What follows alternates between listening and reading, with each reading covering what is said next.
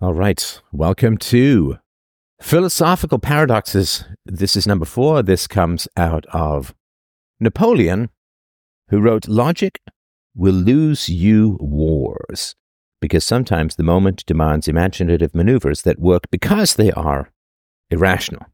Well, that's very, a very interesting phrase. A very interesting question right? So you've seen this move, people doing, you've seen this meme, people doing these chaotic things, saying, never let them know your next move. And that's funny and uh, interesting. So, with regards to logic, logic in combat, now, of course, I'm not going to talk about war because I'm a philosopher, which means my combat is debate, right?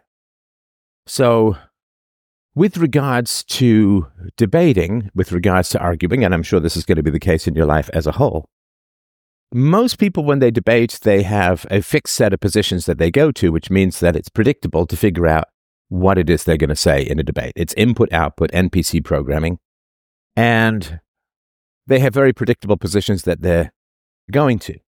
In this way, most debate is a series of deterministic statements bouncing back and forth which only convince people who already accept a particular position. The way that the cultural wars work, or the ideas work, uh, wars work in the modern world, and this has really been the case throughout history, but the way that these work is the winning argument is always defined as uh, hateful and evil. Right? So if you can't win an argument, then what you do is you say that anyone who has the winning argument, everyone who has the clincher, everyone who makes the argument that irrefutably harms your position or, or undermines your position or destroys your position, that is uh, defined as hate speech. That is defined as immoral, as, as bigoted, and so on. And that way, you can confidently stride into an argument knowing that all of your arguments are permitted, but the winning argument on the other side is not permitted, right? I mean, I could play against a lot of people, say chess, and if I could convince them that moving the queen or castling is immoral and evil and bad and wrong and cheating and right, if I could convince them that, uh, that, then I wouldn't really need to work that hard to win chess games because the most powerful piece and a very important defensive move, which is where you move the, the king and the castle. You flip their positions in a defensive position on your backline. Uh, those two moves, moving the queen and castling, would be inaccessible. People wouldn't, wouldn't be able to do it. So, attacking the ethics of a position is simply saying you can't answer it, right? It's not hate speech, it's arguments that people hate because they can't answer them. Whether the arguments can be answered in some form or not isn't particularly relevant.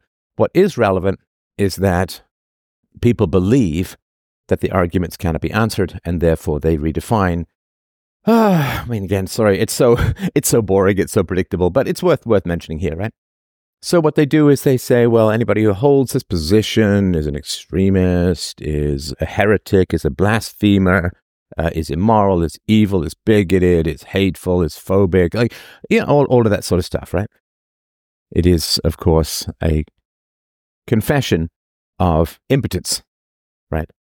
A hatred in general is a confession of impotence.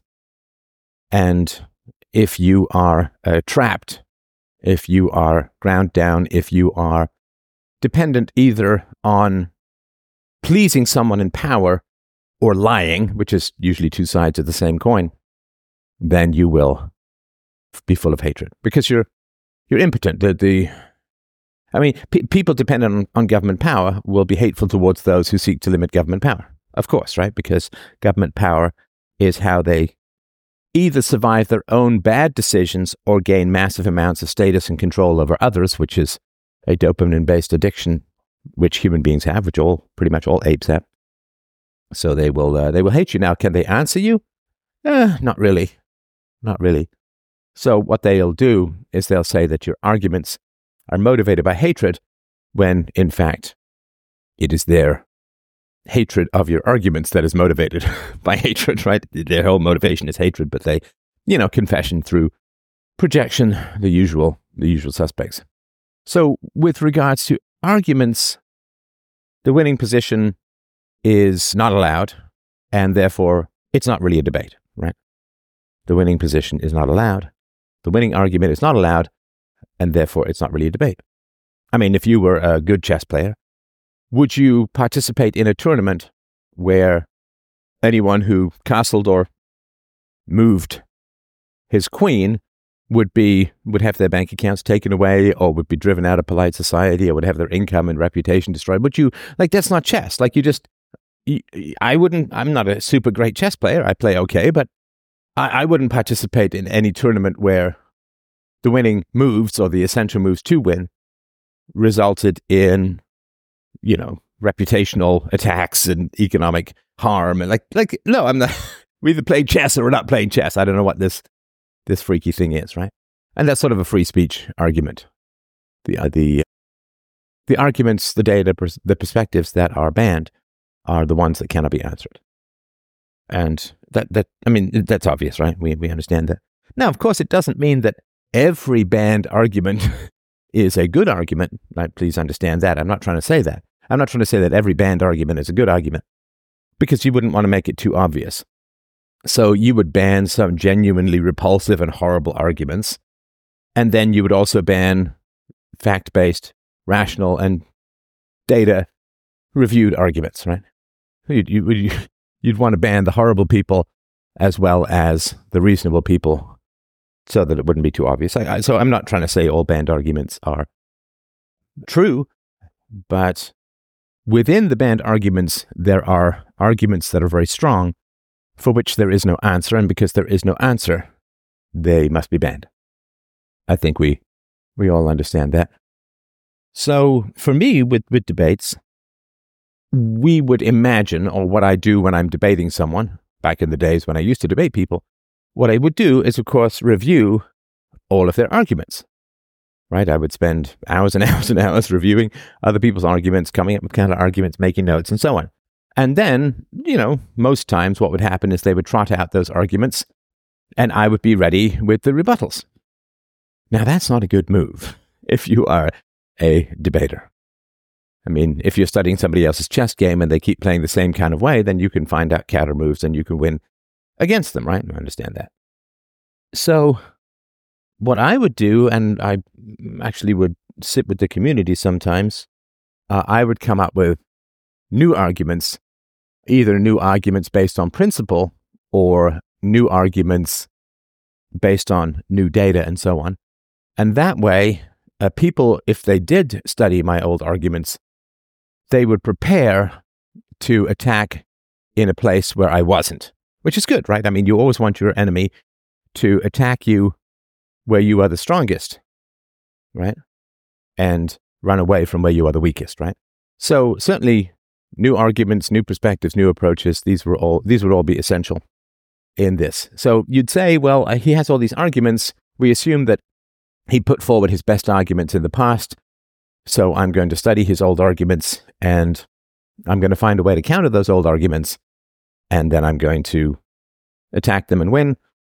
And what would happen is I would make new arguments, particularly if I went first, right?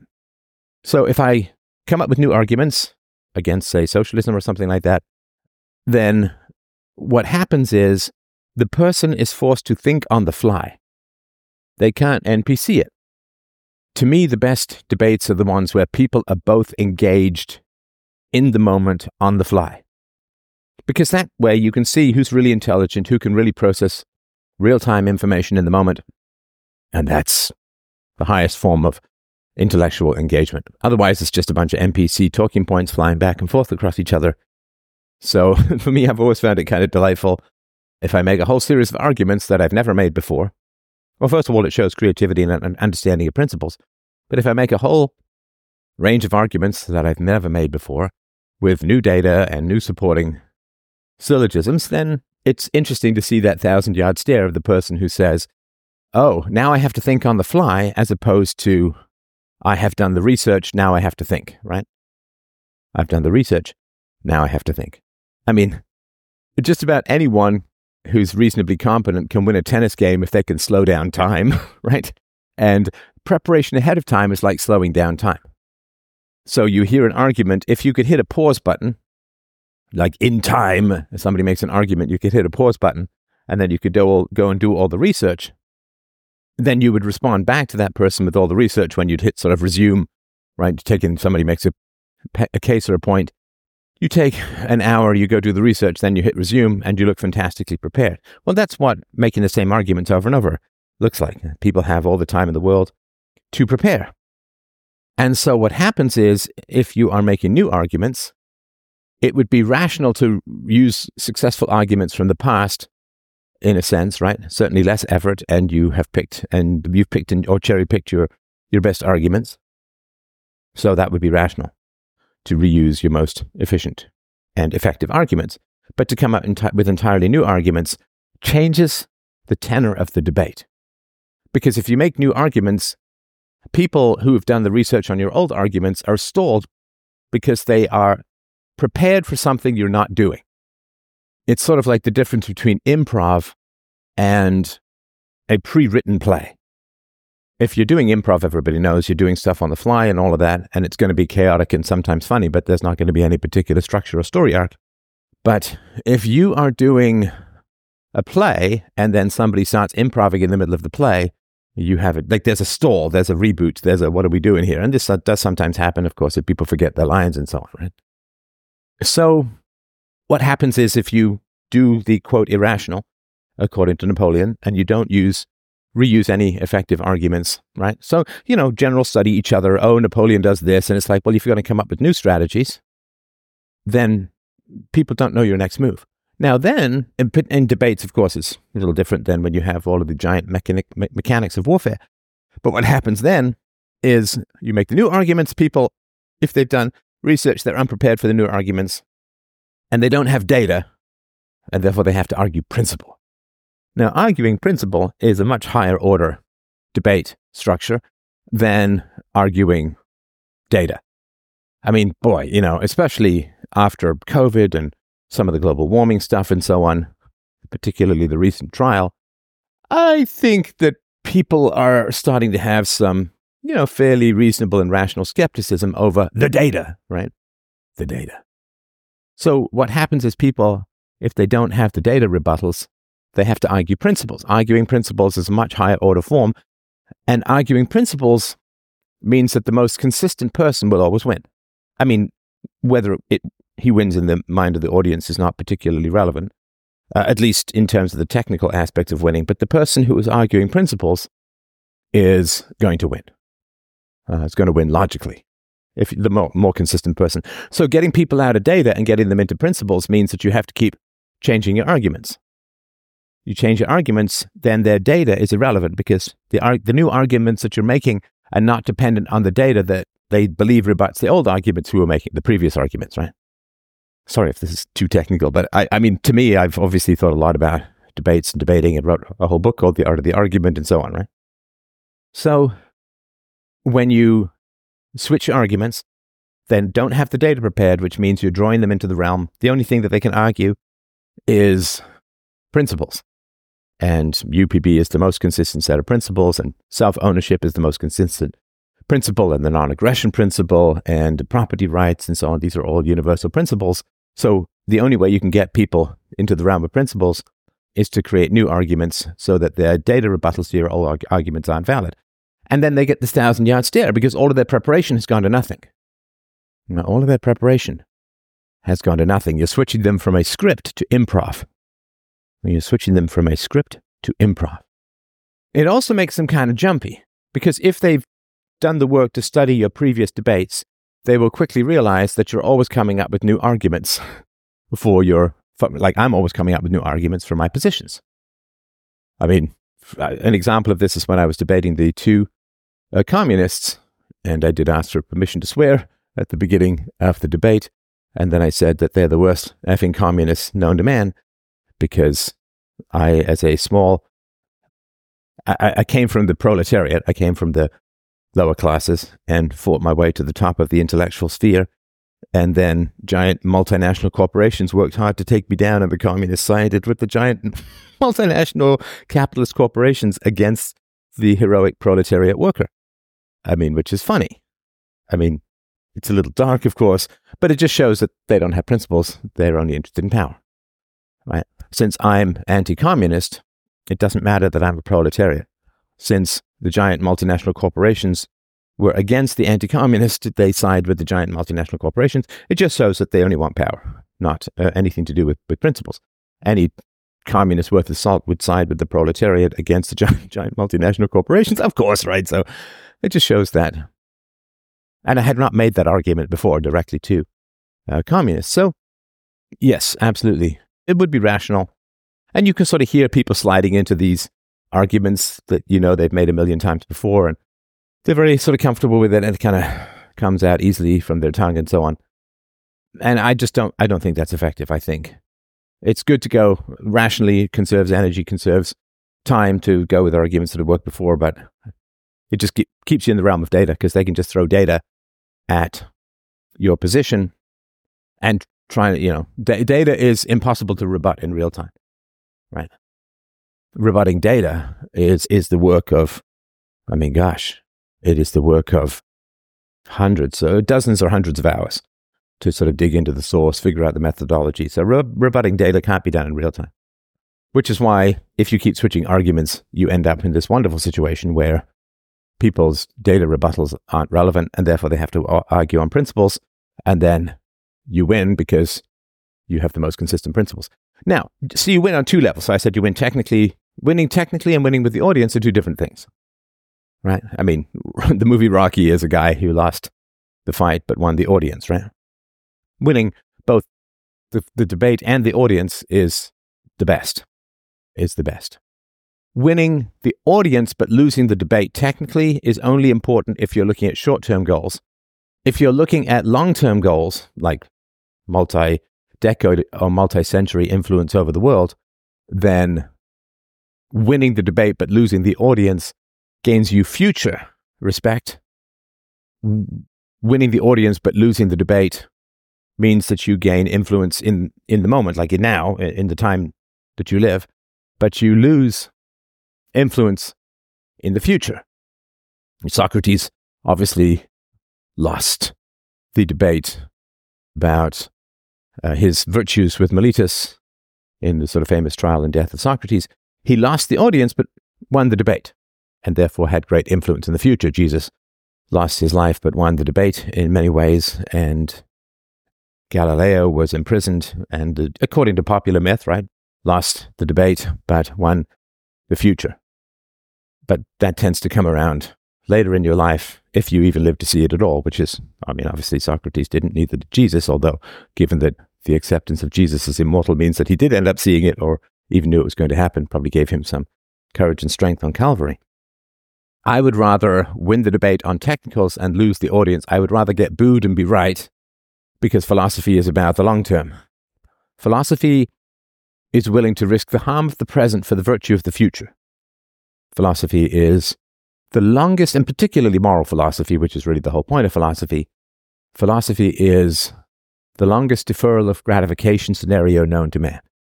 I mean, I remember reading about he was a he was a novelist, a comic novelist, I think from the fifties, and he wrote a comic novel, couldn't get it published, and he thought it was great, nobody would touch it, and I think he ended up killing himself out of despair, largely out of despair for his literary ambitions.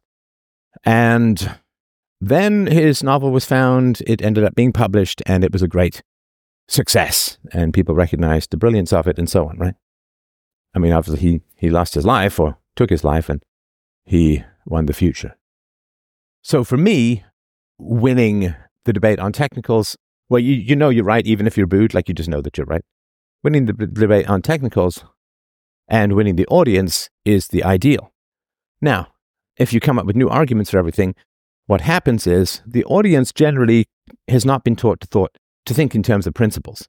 Well, not only, and this is going to tie into the next paradox, not only have has the audience not been taught to think in terms of principles, thinking in terms of principles is incredibly painful for the audience. Right? That's a very important thing to remember. Thinking in principles is extraordinarily painful for a variety of reasons we'll talk about in the next uh, paradox. So you you know you, you can't you know that you can't teach the audience to the audience of a debate. You can't teach the audience principles for, for two reasons. One, it takes a while to talk through the metaphysics and epistemology to ethics of principles, number one. And number two, uh, people, uh, when you start pushing them towards principles, they feel like you're pushing them into a volcano. Well, it's probably even slower. It's a slower death. You're pushing them into a, a cave with fire ants and covering them in honey. Like it's just going to be a long, agonizing, horrible future. So people recoil from thinking in terms of principles. And of course, in general, people get mad at the person who tells them the truth, not all the people who lied to them before, right? That's to, you understand. I mean, we don't really need to spend much time on this. People get mad at the person who tells them the truth rather than the people who told them all the lies. So the only way you can win the crowd or the audience in terms of the debate is to be funnier, obviously more witty, and to appear more intelligent. Right? To appear more intelligent. The only way to appear more intelligent is to not repeat prior arguments. Because you want to generate in your opponents in order to win out, uh, to win over the mob. Obviously, some jokes are important, some good humor, some confidence, some eye contact, some smiles. But you don't want to make it too funny because the only things worth debating tend to be very serious. So a couple of jokes, like leaving out, leaving the jokes a little bit, but don't don't make it too funny, right? So the way that you make the opponents, your opponents, the way that you make them appear less intelligent or reveal the less intelligence that they may have is don't use prior arguments, thereby forcing them to think on the fly, right? And and if they have done all this prep based upon your prior arguments, you bring new arguments to the table. They have to evaluate the new arguments in real time. They can't rely on pre programmed responses and they can't rely on their notes and they can't rely on the data they've researched. So it gives them the thousand yard stare that makes them look less intelligent. And then they'll usually resort to ad hominems. And, and if you take those with good grace, then you look more confident, they look more petty. Or what they do is they respond to points that you've never even made. Right? I mean, if the script requires you to say, I love you, and the woman says, I love you too, and the man in says, said, uh, says, I hate dolphins, and the woman then says, I love you too, then clearly the woman is not listening. And she's just doing a pre programmed NPC response, so to speak. And that makes her look out of touch. It makes her look disconnected.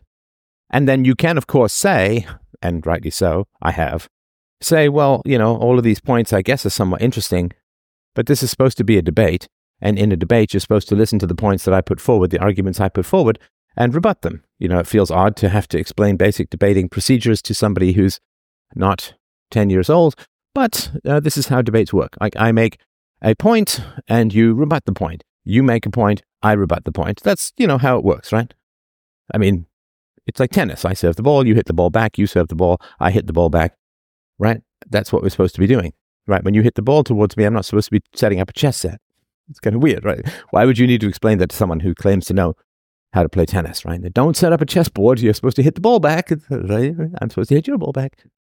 So either they you get a thousand yard stare and they just sort of mumble and they're outflanked by creativity, or of course what they do is they go back to their pre-programmed script, right? They go back to their pre-programmed script, and now they are not responding to what you're saying, and therefore they look detached, disconnected, out of sequence, out of sync. They just seem strange. And, and people get that at an instinctive level. And you, by arguing principles, appear more intelligent than they who are not arguing principles, but arguing disconnected data or disconnected arguments that have nothing to do with what you're saying. Because otherwise, it's like this is supposed to be a debate, not two people taking sequences, giving disconnected speeches, right? So I'm supposed to make a point, you're supposed to rebut it, make your own points, I rebut them. as best I can, but you're giving a speech which has nothing to do with what I said. So you should have told me that you don't know what a debate is, right? That would be, that would have been very helpful. Because, I mean, it's kind of implicit, right?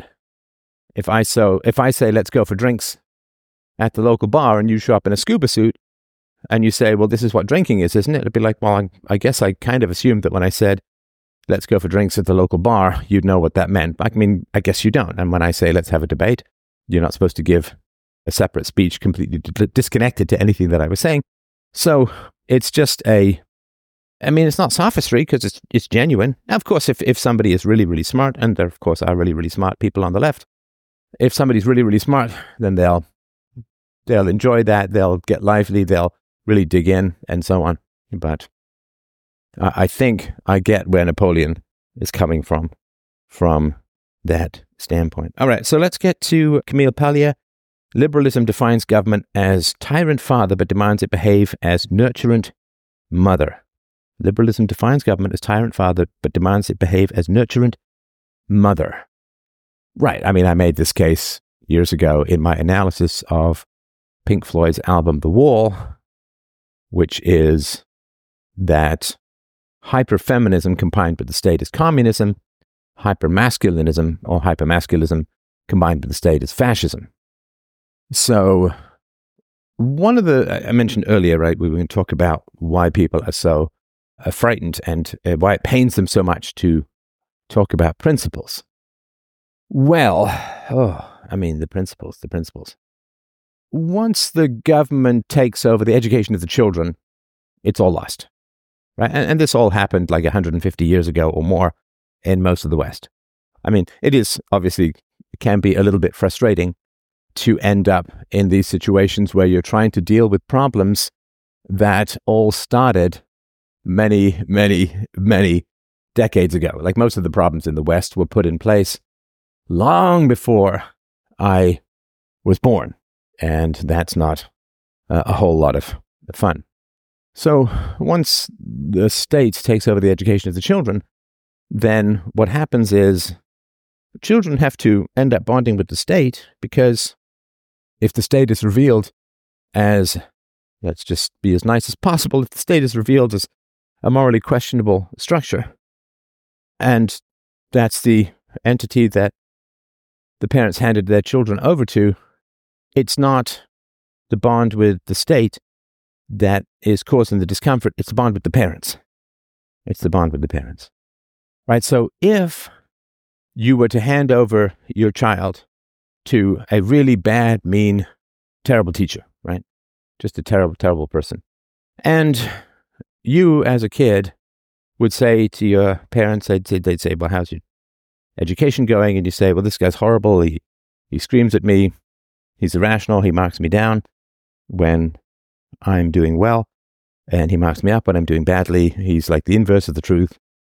And he doesn't let children pee to the point where they end up peeing themselves. Like, you just say all these terrible stuff, and your parents say, sounds good, go back, right? It's not the bond with the teacher that's fundamentally put into question. It's the bond with the parents, because it's the parents who are sending you there.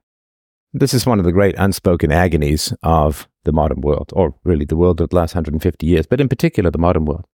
One of the greatest unspoken agonies is that children uh, hate school and like assuming that the parents aren't compelled to send their children to school, because lots of places in the West, at least where you can homeschool, lots of places where you can't. So I'll reserve this particular one for the places where you can homeschool. So if the educational system is boring, scary, bullying, irrelevant, pointless. You know, your kids are just barely staying awake and hate being there. Well, uh, the, the parents are sending you there, right? And this is one of the brilliant things about government education is to question the morals and value of government education is to question the morals and values of your parents who send you to government education. And I say, oh, I hate school. Well, you know, we all hate school, or it'll get better, or just work harder, or whatever, right? It's uh, very demoralizing for families as a whole when the children hate school and the parents are like, well, deal with it. or it's fine, or it's good, or you're the problem, or like whatever nonsense they come up with to avoid the fact that their children hate school. If your children hate school, they're bored, they're frustrated, they're frightened, they're bullied, they're whatever. If your children hate school, I mean, you should listen to them, right? You should listen to them. If your children hate a particular food and even could be considered perhaps allergic to that food, then you should listen to them, right? I mean, if your kid keeps getting sick when you feed him peanut butter, you should stop feeding him peanut butter and get him tested for peanut butter allergies. If it turns out that he has a peanut butter allergy, then that's pretty important. Whereas if you just say, well, suck it up, or it's not that bad, or it's fine, or your body's just adjusting, or whatever, and you keep feeding him peanut butter and he keeps getting sick, maybe he gets more sick, at some point the kid's going to say, I'm not entirely sure my parents have my best interest at heart. you know, it's, it's, a, it's a big problem. It's, a, it's one of the biggest problems, really. If you say, well, you know, government education is, is founded by coercive redistribution and, and so on, and there's laws to prevent competition, and the teachers can't get fired, really, and, and all of that, right? And it's centrally planned, not for the benefits of children, but in general for the benefit of ideologues and so on, right? If you say all of this stuff, well, the children have a sort of fundamental question about how much society cares about the children, right? Because education is most children's first introduction to society, right? And of course, I mean, I remember, as I've mentioned before, when the teacher was talking about the old age pensions and how we'll get our old age pensions. I mean, the, the, the back row of the class, which was people like myself who were smart and skeptical, we just laughed at him. Like literally, it was open laughter. Like, like of course we're not. of course we're not going to get this stuff right. So what happens is, uh, kids go to school, they're bored, they're frightened, they're bullied, they're programmed, they're propagandized, and so on, and they make their complaints, right? And of course, they're not particularly expecting the teachers to listen to their complaints. But then they go home and they complain to their parents. And their parents don't listen. Their parents send them back. Their parents don't particularly care. Their parents don't sympathize. And then, right, that, that's the real foundational challenge, right? And of course, you have to maintain your bond with your parents and you have to believe that your parents care about you. And so, if your parents aren't sympathetic with you, then you generally will make up a situation which says, well, my parents are displeased with me because I'm being bad, so I'll just change my behavior to being good so that my parents will be pleased with me. And then that doesn't solve things. And so you just keep making up more and more behaviors that you have to change in order to have your parents like you or have sympathy with you or be positive. And it's the same thing, right? I mean, if you question or rebel against the teachers, they humiliate and punish you. And then uh, you say, well, okay, I'll conform, and then the teachers will like me, and so on, and maybe I'll have a better experience at school. And I mean, you you're punished less usually if you sort of comply and conform, you know, you know that you've abandoned your integrity, your honesty, your true self, your virtue, your skepticism, your brain, your mind, your soul. You've just surrendered, dissolved yourself into the general goop of conformity, which gives you relief from immediate pain, but gives you existential crises when you get later on in life, which is who am I in, right? Do I have any integrity? Do I have any virtue, and so on, right? So yeah, it's really it's really tough. It's really tough. And of course, I mean, what does institutional power always do? Always do. It's the same. It's the same deal, always. Which is, uh, institutional set, power says, "Give me power, and I'll only use it against your enemies." Right. This is what this is what institutional power always does. Give me power, and I'll only use it against your enemies. Give me power, and only use it against the bad guys. Right? And that's the deal, right? And of course, that's what institutional power is always going to say. I'll keep you safe from the bad guys. Give me power and I'll keep you safe from the bad guys. It'll only, all that power will, but, right. And then you know what happens. And I've been writing about this for like, I don't know, 18 years, right? Which is, they say, based upon your fear and your mm, hatred and your vengeance and, right? you say, okay, fine, take take the power, but use it against the bad guys. Yeah, cross your fingers, right? Won't tell a lie. And then the institution takes the power, and then we'll use it a little bit against your enemy, so you don't demand the power back immediately or want it reduced. And then, of course, what happens is the bad guys say, oh, there's an institution that has a lot of power. I guess we'll join that institution. And then the bad guys join the institution that rises to the top, and then that power is used against you and your friends. Right? It's always the same. Again, I I got sort of tired of going over this stuff, but it's been a while, so it's probably worth mentioning again. And so that's it's always the same deal. You give me power, and I'll only ever use it against your enemies. Oh, that sounds good. I'm scared. I'm nervous, and I can't think of another solution right now. And I was raised in structural powers and so on. So, I mean, the educational system in America, in particular, was instituted because there were a lot of Catholics coming in, and we're gonna we're gonna use the power of the state to maintain our Protestant values, right? And well, we can all see how that played out as a whole. It's not not too complicated to figure that one out, right? How that how that played out. I don't really need to go over that in any detail, I'm sure. So, yeah, defines it as a tyrant father, but expects it to behave as a nurturant mother, right? The tyrant father is this power will only be used to punish my enemies and benefit my virtues, to punish the immoral and to benefit the moral. But of course, power attracts the corrupt, and there's no way to prevent that from occurring. So it is a paradox. And the paradox is all of these paradoxes are resolved with uh, UPB and all of the philosophical principles I've been talking about that are universal. And of course, people have been so corrupted by contradiction that the universal appears to be a foreign country that is impossible. But it's not. It's not at all. And I hope that you will continue to work to bring the non aggression principle to your friends, to your families, UPB, property rights, self ownership, free will, all of that good, juicy moral stuff. So freedomain.com slash donate to help out the show. I'd really appreciate it. I hope you'll drop by freedomain.locals.com to sign up for subscriptions. You get some fantastic stuff there as well. You can ask multi language questions to StephBot AI. There's a great community of people to chat with, private live streams for donors only, and the audiobook of the in progress work of my new book, Peaceful Parenting. Thanks a mil, everyone. Freedomain.com slash donate. Take care. Lots of love. Talk to you soon.